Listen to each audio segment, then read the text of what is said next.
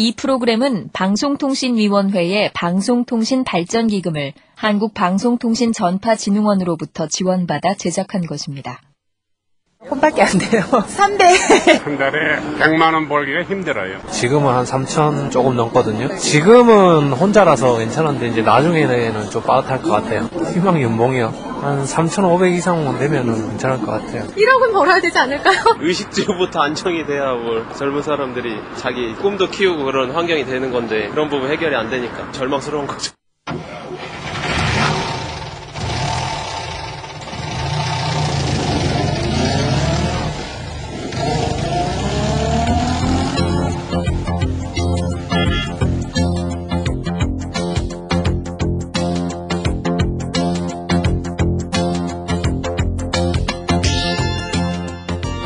CBS 특집 다큐멘터리 5부작 먹고 살만 하십니까? 대한민국 월급쟁이 생태보고서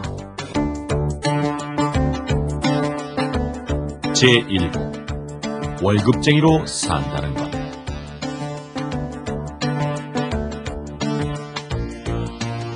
먹고 살만 하십니까? 여러분은 한 달에 얼마나 버시나요? 우리는 일한 만큼 제대로 받고 있는 걸까요? 월급쟁이들이 살기 좋은 나라는 어떤 나라일까요?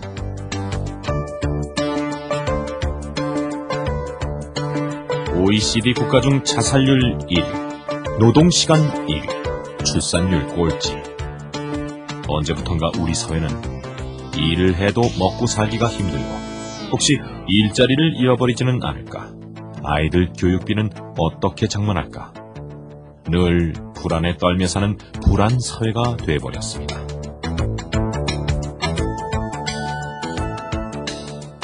CBS 특집 다큐멘터리 5부작 먹고 살만 하십니까? 대한민국 월급쟁이 생태보고서에서는 나와 이웃들의 월급을 통해 우리 삶의 현실을 돌아보고 미국, 일본, 스웨덴과의 비교를 통해 월급쟁이들이 행복하게 살 수 있는 나라는 어떤 사회인지 함께 생각해봅니다.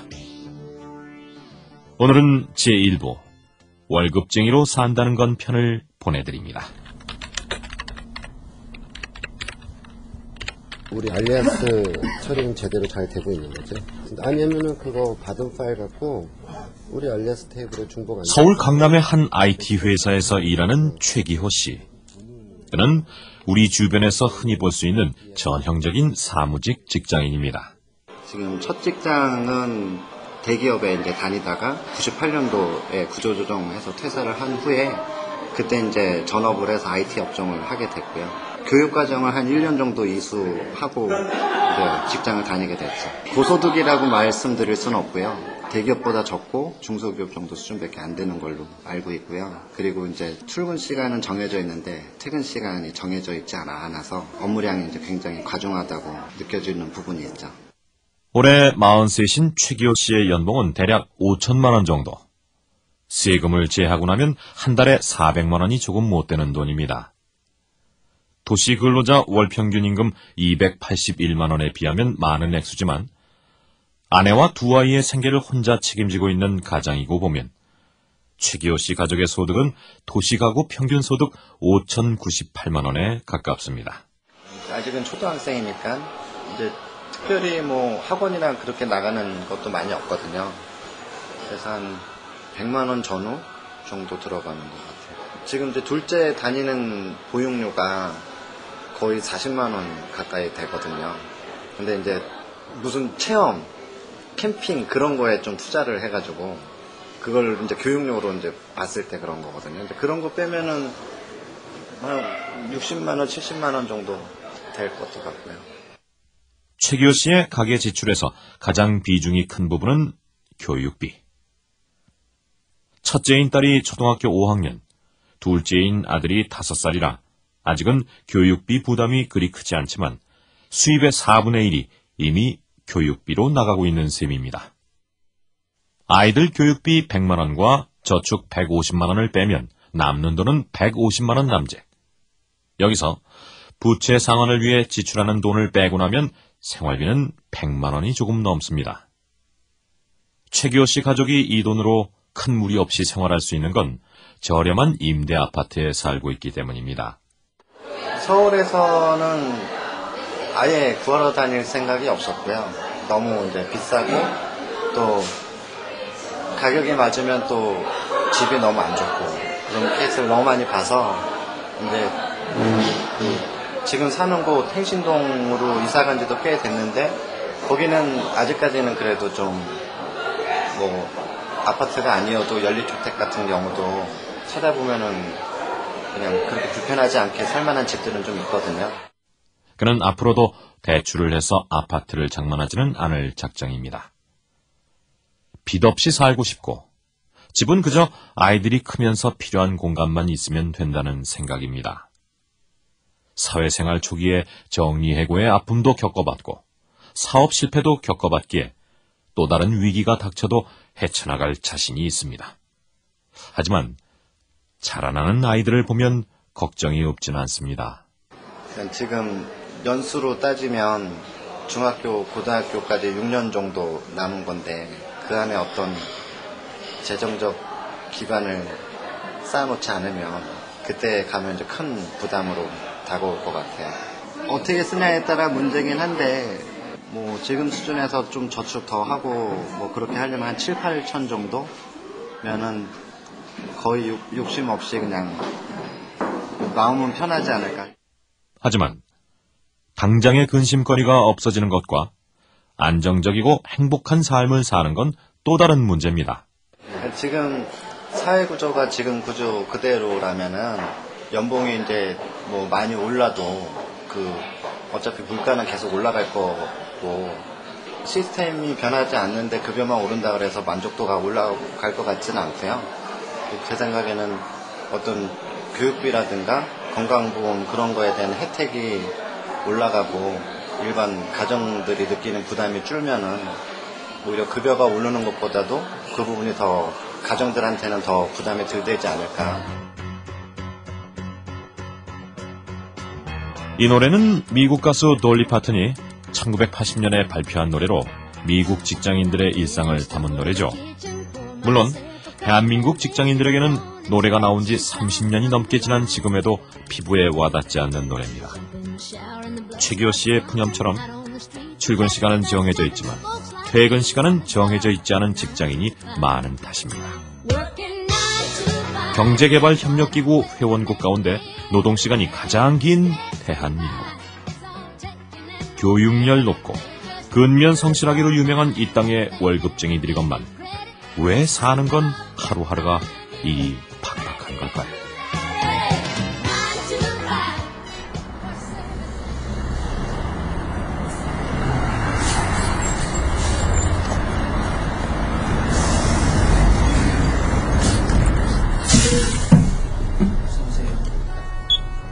최규호 씨는 매일 아침 7시쯤 고양시 행신동에 있는 집을 나서 출근길에 오릅니다. 그가 이용하는 버스는 행신에서 강남으로 가는 광역버스. 요금은 1,800원. 집에서 직장까지는 1시간 반 정도가 걸립니다. 사무실 도착 시간은 8시 반. 사무실에 도착한 최규호 씨는 컴퓨터를 켜고 업무를 시작합니다. 최규호 씨 역시 여느 직장인처럼 일과 중 한 번 정도는 커피 전문점에 들릅니다. 아메리카노 따뜻한 거 2잔. 자, 최규호 씨에게 친절하게 커피를 내주는 커피 전문점 직원들의 월급은 어느 정도일까요? 서울의 한 사립대학교에 다니는 장영지 씨는 3학년을 마친 뒤 학교를 잠시 쉬면서 하루 8시간씩 일주일에 나흘을 커피숍에서 일하고 있습니다. 저는 그래도 사장님을 좋은 분을 만나서 그리고 전에 했던 데도 그렇고 일단 제가 좀 운이 좋은 건지 모르겠는데 괜찮게 받는 편이에요.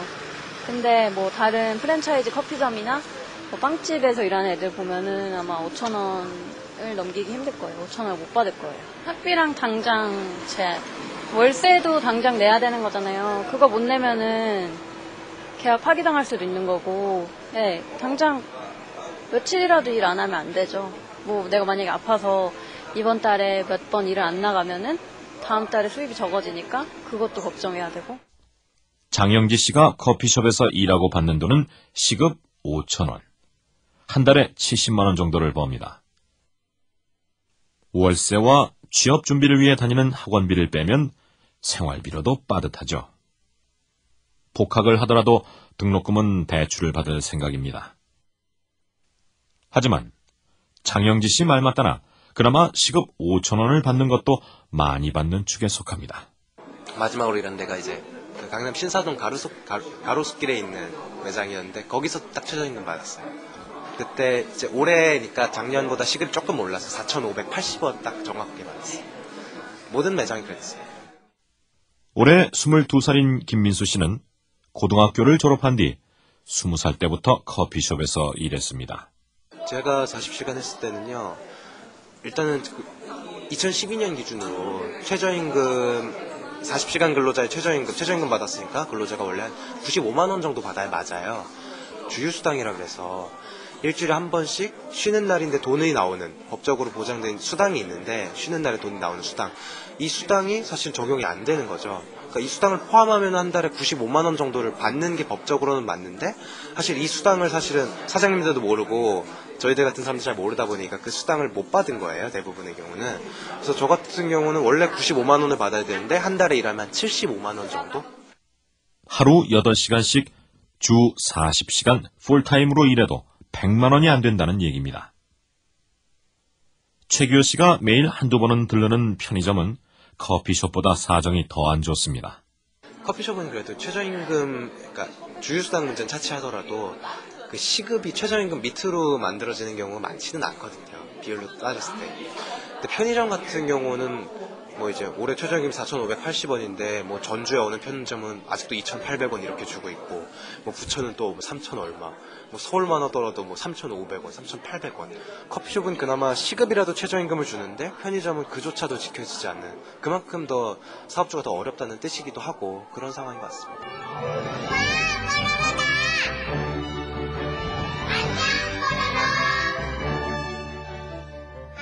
최규호 씨의 둘째는 매일 아침 9시 반에 집 앞에서 버스를 타고 어린이집에 갑니다. 어린이집 선생님은 얼마나 일하고 얼마나 벌까요? 저 같은 경우에는 경력은 13년 정도 되는데 현재 나라에서 인정해주고 있는 경력은 7호봉, 7년 정도 됐다고 보거든요. 그러니까 2000년 전에 근무했던 그런 경력들은 없어지고 2000년 이후에 경력된 걸로 해서 지금 현재 7호봉을 갖고 있어요. 국공립 어린이집에서 근무하고 있고요. 본봉으로 따지면 얼마 안 되는데 한 165만 원 정도? 2,000 조금 넘지 않을까? 그러니까 처우까지 다 포함한다면은 그 정도 되지 않을까? 2,000 좀 더 넘을 것 같아요. 30대 중반에 보육교사 경력이 14년인 이 선생님의 월급은 200만 원이 채 안 됩니다. 그나마 이 선생님은 국공립 어린이집에 근무하는 탓에 근무 조건이나 월급이 나은 편에 속합니다. 민간 어린이집은 사정이 훨씬 안 좋습니다. 서울 어린이집 비리 고발 상담센터 김호연 센터장의 이야기입니다. 가정시설에 지금 페이가 최저임금에 맞춰져 있어요. 최저임금이고요. 그나마도 보육교사들이 선호가 종일방을 원하지 않아요. 워낙 힘드니까.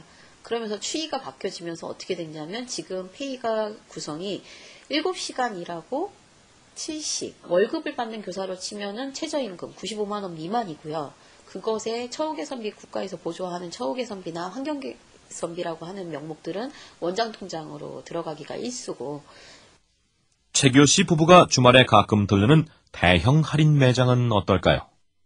지금은 어쨌든 좀 통상적으로는 좀 100만 원 정도를 좀 받는다 이런 얘기들을 하죠. 근데 이제는 거기서 뭐 보험 떼고 실수령액으로 친다라면은 100만 원이 안 되는 상황이 사실은 또 많이 존재하고요. 지금 매장에서는 또 7.5가 많아요. 7.5라 하면 7시간 30분을 근무하는 거거든요. 그렇게 되면 100만 원이 안 돼서.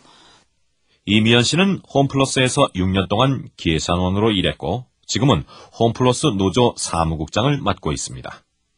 저 같은 경우도 사실은 맞벌이를 하고 있는데 제가 뭐 저희 신랑도 사실 많이 벌지는 못하고 제가 한 100만 원 정도를 받아서 뭐 아이들 유치원비만 해도 한 달에 20만 원씩 나가요. 보조를 받아도.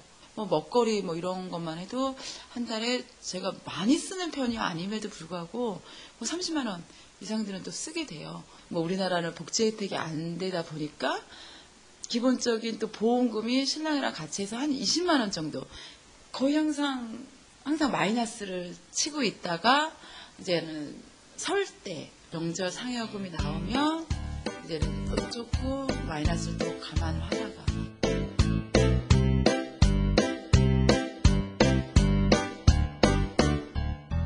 이미연 씨가 한 달에 버는 100만 원 조금 넘는 돈은 4인 가족 평균 생활비 490만 원의 5분의 1에 불과한 액수입니다.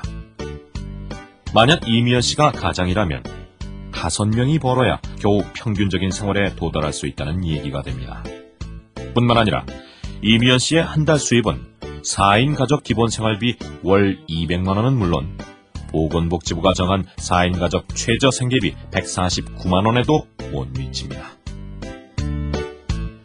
이미연 씨처럼 한 달에 4인 가족 최저 생계비 149만 원도 벌지 못하는 직장인은 얼마나 될까요?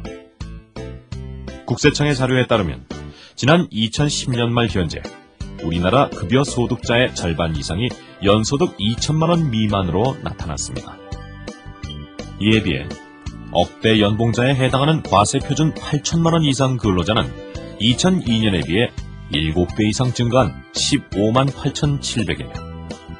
상위 2%의 소득이 하위 50%의 소득과 맞먹을 정도로 소득 양극화가 심화된 것입니다. 열심히 일해도 생활비를 벌지 못하는 현실. 이런 현실을 이대로 방치해도 되는 걸까요? 손님이 어디 가시겠다고 전화를 이제 그 콜센터 뭐 1577 뭐 예를 들어 1577 1577 그걸로 전화를 거시면은 그 상황실에서 어디에서 얼마 요금을 딱 정해서 그 컴퓨터에다 띄우면은 여기 이제 떠요. 이제 그 주변에 있는 기사들한테. 근데 저희 대리기사들이 좋아하는 데가 어디 유흥가 주변으로 가면 좋아하죠. 근데 어디 뭐 진짜 시골 외딴지 뭐 그런 데로 가버리면은 주변에 나올 때는 무조건 그냥 나와야 되는 거니까 작년 겨울엔 진짜 눈길 한 시간 안 되고 한 40, 50분 걸어서 나온 적도 있고. 올해 41살의 염진영 씨. 그는 지난 2009년 직장에서 해고된 뒤 낮은 이곳저곳에서 아르바이트를 하고 밤엔 대리운전을 하고 있습니다. 오늘은 당구장 아르바이트가 취소돼 공치는 줄 알았는데 아침에 연락을 받고 급히 안성에 다녀오는 길입니다. 안성에 아는 선배가 이제 거기 이제 산업안전용품 그 납품하는 그런 일을 하고 계셔갖고 거기 이제 아르바이트식으로 겨울 전에 이제 가을 되면 이제 동복 작업복 같은 게 이제 많이 주문이 들어와서 이제 일이 많다고 해갖고 일 좀 도와달라고 해갖고 거기 갔다가 어제도 거기서 일하고 오늘은 일이 없을 줄 알았는데 아침에 일어나 이제 자고 있는데 전화가 왔더라고요. 나와달라고. 염진영 씨가 이렇게 일하고 한 달에 버는 돈은 150만 원에서 200만 원 정도. 많은 돈은 아니지만 독신인 그로서는 그럭저럭 살만한 수준입니다. 하지만 염진영 씨는 해고로 인해 마음속에 아물기 힘든 상처를 입었습니다. 솔직한 제 심정은 지금 현재 어떻게든지 회사를 들어가서 내 손으로 사표 쓰고 나오는 게 제 소원이거든요. 그 일을 겪으면서 진짜 서로의 밑바닥까지 다 받고 아무리 지금 바로 눈앞에서 형 동생하고 지내다가도 내일 아침이면 해고자 딱 이제 신분이 딱 갈리는 순간 안면 못 살 거라는 걸 뻔히 알기 때문에 이제 그런 사람들하고 같이 일하고 싶은 마음은 전혀 없어요, 저도. 근데 제가 어차피 뭐 잘못해갖고 해고가 됐다거나 제 자신이 수긍할 정도의 뭐 이유가 있다고 하면은 거기에 수긍하고 깨끗이 물러나겠지만 그게 아니기 때문에 뭐 한 달, 두 달, 석 달이 될지 뭐 10년이 될지 100년이 될지 몰라도 그때까지는 들어가는 날까지는 할 겁니다.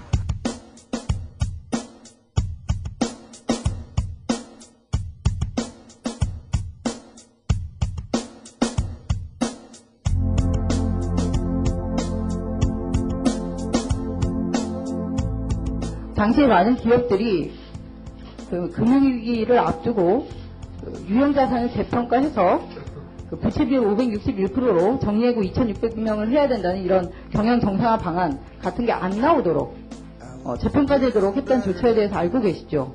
예, 그 회계의 원칙은 사실은 회사가 판단할 사항이고요. 사실 제가 말씀드린 거는 회사가 회계 원칙은 선택할 수가 있습니다. 그래서 아까 말씀드린 대로 뭐 염진영 씨는 2009년 쌍용자동차에서 해고됐습니다. 그해 3월 쌍용자동차는 경영난을 이유로 대규모 구조조정을 단행해 2,646명을 정리해고했습니다. 이에 저항하던 노동자들이 파업을 벌였고 협상이 타결되기 직전 경찰이 진압작전을 펼쳐 많은 사람들이 다치는가 하면 정리해고 이후 쌍용자동차 노동자 23명이 목숨을 잃으면서 큰 사회적 파장을 불러일으켰습니다.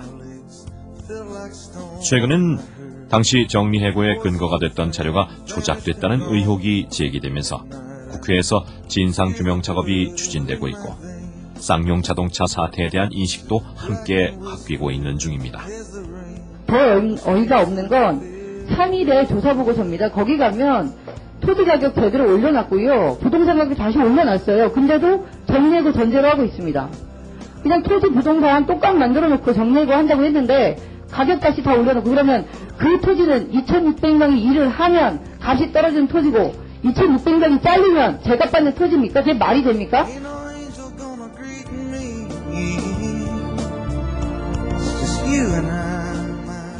청문회 한 날은 그 다음날 한 2, 3일 목이 아프더라고요. 그날 청문회 한 날 아침부터 밤 그때 11시 50분, 12시 가까이까지 했잖아요. 청문회를. 그날 하루에 그날 담배를 5가지인가 폈어요. TV를 보고 있는데 속이 터져가지고 혼자 욕하고 TV 보면서 혼자 욕하고 아침, 점심, 저녁 밥도 안 먹고 계속 그 TV만 이때까지 41년 살면서 TV를 그렇게 오래 보기는 처음이었던 것 같아요. 해고되기 전 염진영 씨는 연봉 4천만 원 정도를 받는 착실한 직장인이었습니다. 생활도 안정적이었죠. 하지만 어느 날 갑자기 찾아온 해고는 염진영 씨의 삶을 뿌리째 흔들어 놨습니다. 마음속의 분노와 복직에 대한 희망이 없었다면 그의 삶은 어떻게 됐을까요?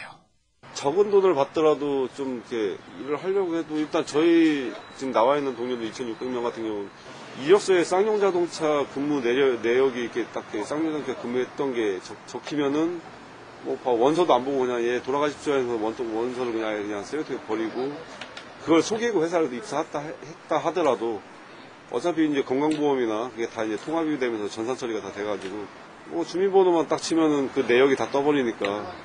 또 발각돼갖고 나가주십시오 해갖고 나온 사람들도 많거든요. 이제 그 외에 일을 하려면은 뭐 저처럼 아르바이트 하는 그거 외에는 아니면 자영업을 하든 뭐 그 수밖에 없는 거죠.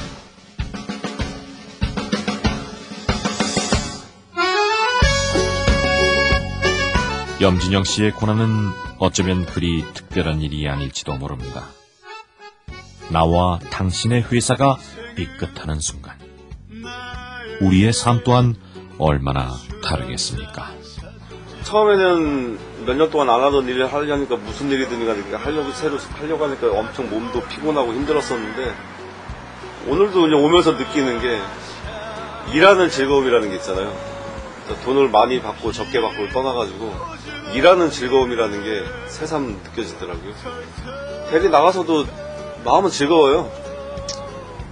지나가다 보면 이제 쫓기는 사람들 보면 좀 마음이 아프긴 하지만은 그래도 내 일하는 즐거움이라는 게 몇 년 만에 느껴보는 것 같아요. 일하면서 오늘 아무데나 일 있으면 가야죠. 저는 상관없어요. 서울이 됐든 부산이 됐든 대한민국의 월급쟁이들은 돈을 얼마나 벌어야 안정적이고 행복한 삶을 살 수 있을까요? 지금보다 월급을 더 많이 받으면 행복해지기는 할까요? 빠듯한 월급에 정리해고의 불안에 시달리는 직장인들. 2012년 오늘 대한민국 월급쟁이들의 쓸쓸한 자화상입니다. 술 한잔 사주지 않았다.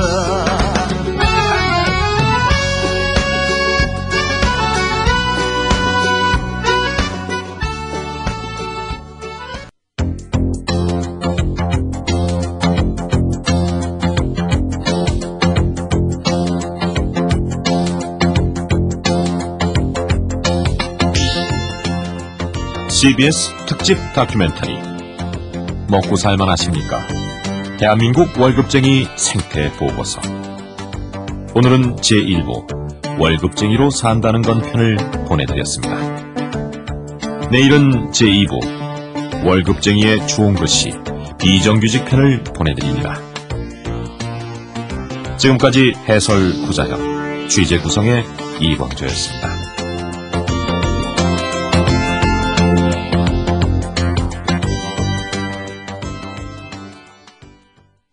이 프로그램은 방송통신위원회의 방송통신발전기금을 한국방송통신전파진흥원으로부터 지원받아 제작한 것입니다.